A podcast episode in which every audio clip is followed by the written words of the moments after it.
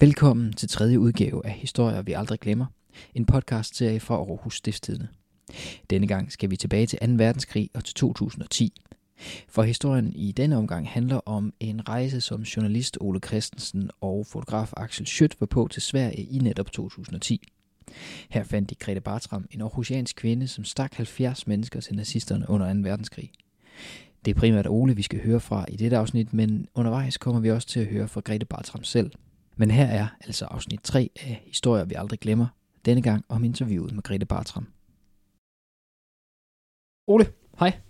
Hej. Og velkommen til. Tak. For nogle år siden var du på tur øh, til Sverige for at snakke med en dame, der hedder Grete Bartram, som var flyttet derover. Øhm, kan du ikke starte med at fortælle lidt om, hvad hun var for en person? Jo, altså, hun var egentlig oceaner, øh, og hun voksede op i Klostergade, Klostergade 70, hvor øh, hendes far havde, han var cykelsmed der. Vi ved om øh, familien, at de havde kommunistiske sympatier. Vi ved, at øh, de levede under små kår, fordi øh, øh, Grete Barton blev allerede som 16-årig nødt til at flytte hjemmefra, til dels, som jeg har forstået, af økonomiske årsager. Men derudover så får hun jo en lidt, øh, en lidt speciel rolle i øh, under 2. verdenskrig. Hvad, hvad er det for en rolle? Jamen, øh, man mener, at hun er øh, hvad kan man sige, den, den værste øh, stikker, som, som øh, Danmark øh, har oplevet. Øh, hun øh, angav 70 danskere til Gestapo, øh, og 33 af offrene, de øh, endte altså i KZ-lejre, og ni de, de overlevede ikke, de døde under, under opholdet. Så det er alligevel en person med nogen, øh, hvad skal man sige, nogen øh, øh, øh liv på samvittigheden. Øh, her så mange år efter, hvordan starter din, din interesse for den her historie så op? Det øh, begyndte med, at Svalegangen, øh, øh, teater Svalegangen øh, skulle sætte en historie op øh, om det her stykke, og så, øh, så begyndte jeg at interessere mig for, jamen, hvem var egentlig Grete Bartram? Jeg havde hørt navnet før, men øh, aldrig sådan interesseret mig specielt øh, for det.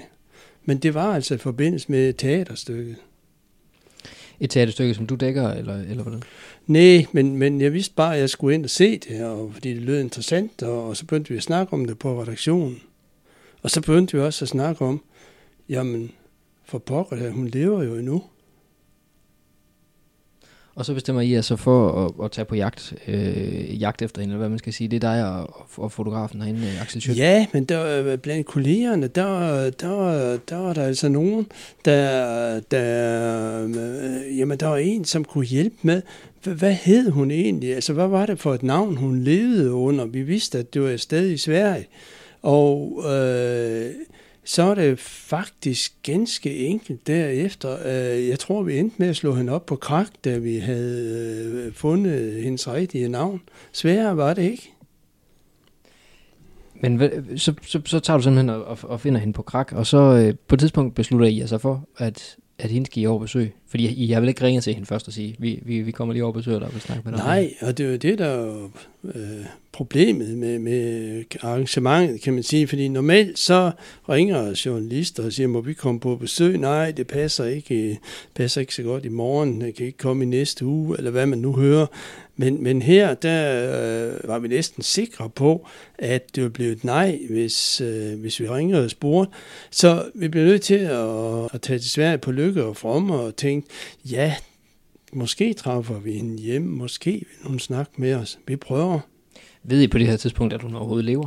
Nej, vi var ikke sikre, men øh, så vidt vi kunne se, så øh, hun var i hvert fald ikke, hun stod stadigvæk opført i, i krak, så, så det var også et, et sat, så vi, vi vidste ikke, hvem vi skulle ringe og spørge, fordi så, hvis det var naboer, så, så havde vi jo advaret hende.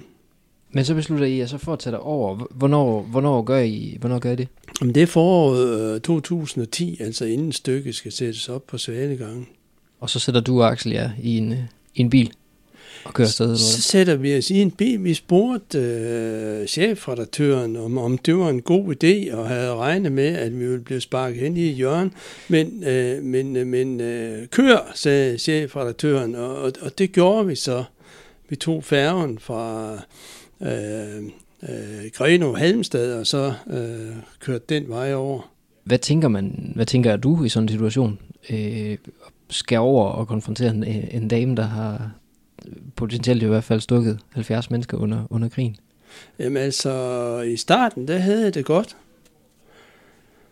Også for egentlig på færgen, men da vi først øh, når Sverige, så, øh, så, så begyndte jeg at blive noget øh, loren ved hele projektet, fordi øh, så kunne jeg lige pludselig se, at det var ikke en almindelig interviewopgave. I starten bekymrede jeg mig meget om, jamen hvad, hvad, hvad, hvad nu hvis hun bare siger nej til, til at møde, så er det hele været spild. Men efterhånden, som vi kom længere og længere over i Sverige, så må jeg være ærlig at tilstå, at jeg faktisk på et tidspunkt øh, tænkte, at ja, bare hun smider sig ud, eller måske er hun ikke hjemme, det kunne egentlig være godt. Fordi øh, jeg var simpelthen i tvivl om, øh, altså hvad, hvad, hvordan skulle jeg spørge et menneske om, hvorfor stak du 70 øh, danskere, så, så 33 af dem de havnede i koncentrationslejre, og hvorfor det gjorde hun nemlig også, mener man. Hvorfor stak du din egen bror, så han havnede et år i, i øh, fængsel? Og alle de der uhyrligheder, som, som hun har stået bag, øh, fordi hvad skal, hvad skal et menneske svare til det? Og, og jo, jo tættere vi kom øh, på Halland, jo, jo mere, øh, jo sværere øh, forekom det mig at, at stille de der øh, spørgsmål. Øh, fordi lige pludselig kunne jeg se, det ligner ikke noget som helst af det, jeg har lavet før i mit journalistiske liv. Nej, for du er jo ellers sådan, øh, en, en journalist, der ikke sådan har problemer med at stille de her kritiske spørgsmål. Hvad, hvad gjorde det her interview øh, anderledes i forhold til, til så mange det, Jeg synes bare, at, at, at, øh, at her stod jeg over for et, et menneske, der, der, der har sendt, der har sendt øh, gode venner og øh, gode mennesker, ja i døden for at sige det som det er, øh, og, og øh, ja, ja, jamen det var, det, det, jeg, jeg synes på, på et tidspunkt, der, der tænkte jeg, at det her det går aldrig godt. Jeg håber virkelig, hun ikke er hjemme. Men det var hun jo så. Øhm, og da I så kommer til den her landsby i, i Helland, så går, så går I op og banker på. Hvordan var, var de trin op til, til hoveddøren der?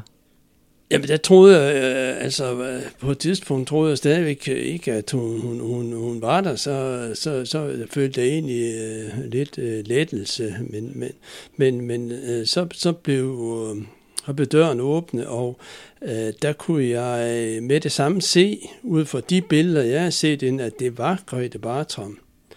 Øh, jeg kunne simpelthen kende, øh, jeg kunne øh, genkende hendes ansigt og så forklarer jeg noget om, hvad vi, øh, hvorfor vi er kommet. Øh, og der kunne man jo godt tro, at vi var blevet afvist øh, på, på dørtrinene. Men det var der to årsager til, at vi ikke blev, tror jeg.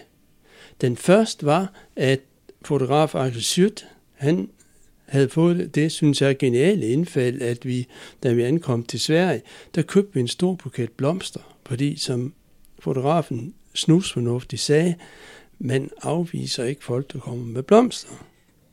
Det var den ene årsag. Den anden årsag, og det er sådan en efterrationalisering, hvorfor sagde hun ikke bare goddag og så farvel igen.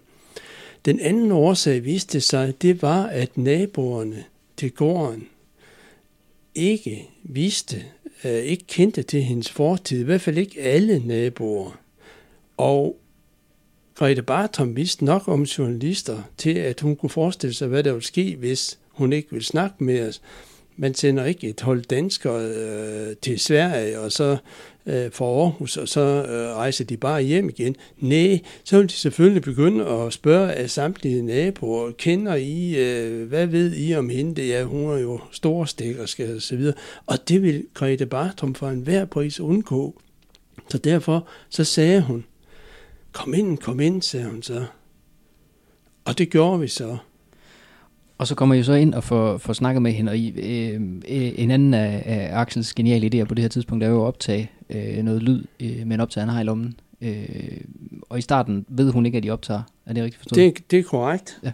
Men, men I får så lov til at bruge... Vi får så lov, lov til efterfølgende at, at, at bruge optagelsen. Og det, det hører med til, at vi, vi, vi bliver aldrig inviteret ind i stuen.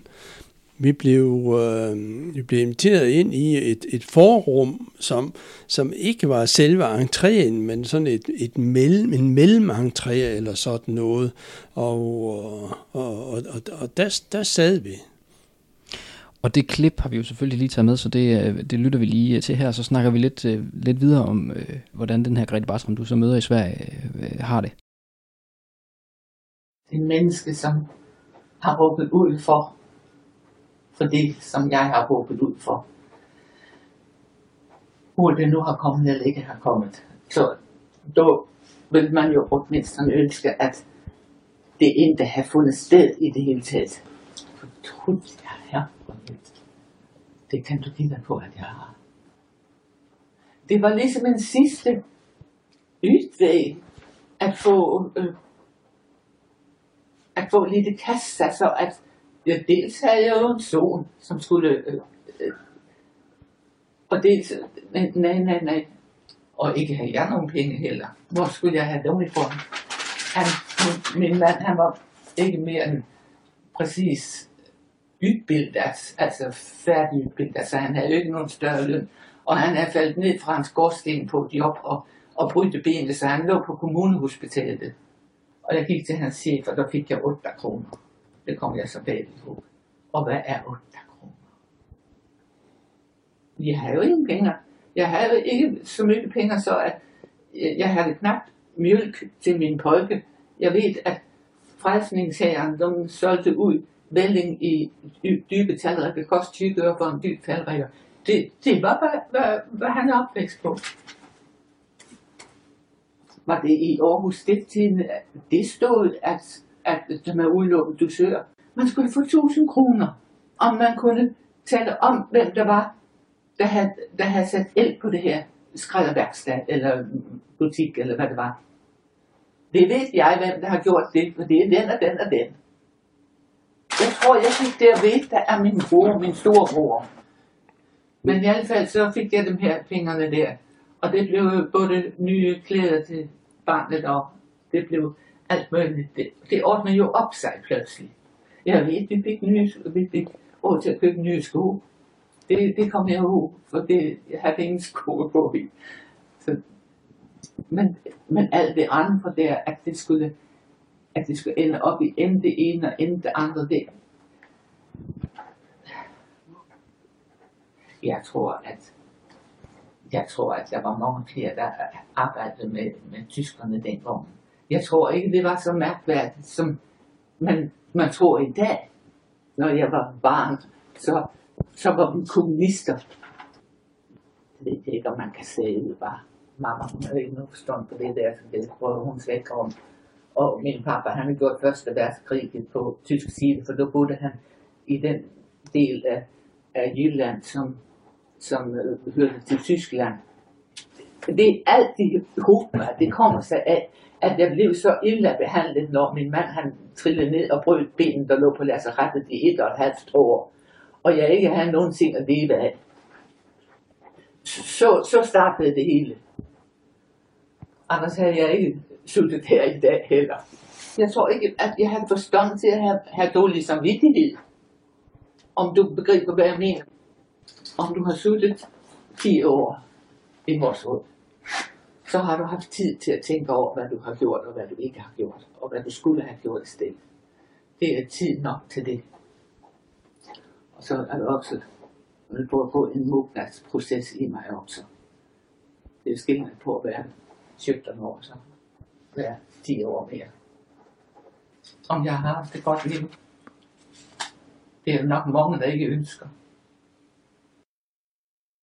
Ole, efter det her øh, interview har der jo været lidt forskelligt, øh, fors- forskellige skriverier, og DR har også øh, været på jagt efter noget familie til Grete Bartram. Men hvis vi lige skal holde fast i hende, hvordan, ud fra den smule, I så var inde i hendes hjem, hvordan boede hun?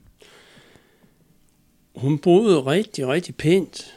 Altså nydeligt, vil jeg sige, som, som en, en ældre dame. Hun er, 186 år på det tidspunkt, øh, vi besøger hende. Og øh, der var pænt og ryddeligt, og der var pæne ting og en masse nipsting.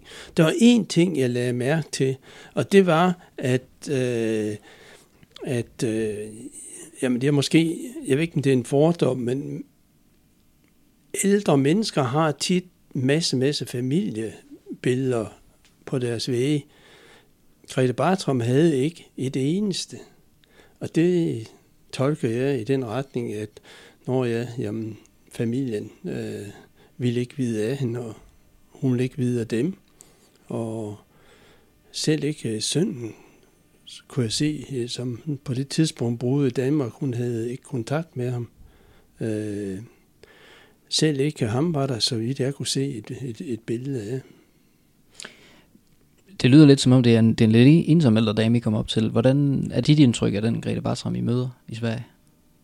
Lige først, der var det meget, meget svært at forbinde den der øh, venlige, lidt venlige dame med, med, med, med sølvbriller og, og en, en øh, svensk sweater bare hun, øh, med noget som helst, noget som helst, der havde med, med, øh, med KZ-lejre og bestikkelser at gøre. Øh, det kunne jeg ikke, men, men øh, under samtalen synes jeg, at jeg fik en eller anden forståelse af, at det var altså en og samme person, øh, som, øh, øh, som sad der foran mig. Øh, blandt andet så kunne hun øh, få, hvis man stillede hende kritiske spørgsmål, et enormt hårdt irriteret udtryk i, i ansigtet, og så blev man altså sat på, sat på plads. Øh, rent intellektuelt opfatter jeg hende faktisk som, som skarp. Hvad er det for nogle ting, for eksempel, du, du spørger hende på et tidspunkt, øh, hvordan kan du leve med? Eller sådan jeg noget, spørger, jeg, hvor, hvor, og det bliver jeg jo nødt til, og nu kommer øh, vi til alle de der øh, spørgsmål, som faktisk ikke var til at stille, men altså jeg blev nødt til at spørge, hvordan, hvordan kunne du gøre det her? Hvordan kunne du stikke din, stikke din egen bror? Hvad, hvad svarer hun på det? Der var øh, en klar tendens, at hver gang vi nærmer os de, de emner, som, som gjorde virkelig ondt, så øh, opførte hun, så blev hun forvirret. Øh, øjnene begyndte at trille rundt i, i hovedet af hende, og hun så nærmest øh, fortvivlet ud. Øh, og hun kunne, altså, min konklusion var efter mødet, enten så så, så var hun meget, meget dygtig øh, skuespiller, eller også så hun øh, simpelthen fortrængt de her ting, fordi hun kunne ikke øh, svare på dem. Øh, hun svarede svævende og sagde, jamen så, sådan forholdt det sig ikke, og det, det var, jeg husker det ikke på den måde, og, og sådan noget.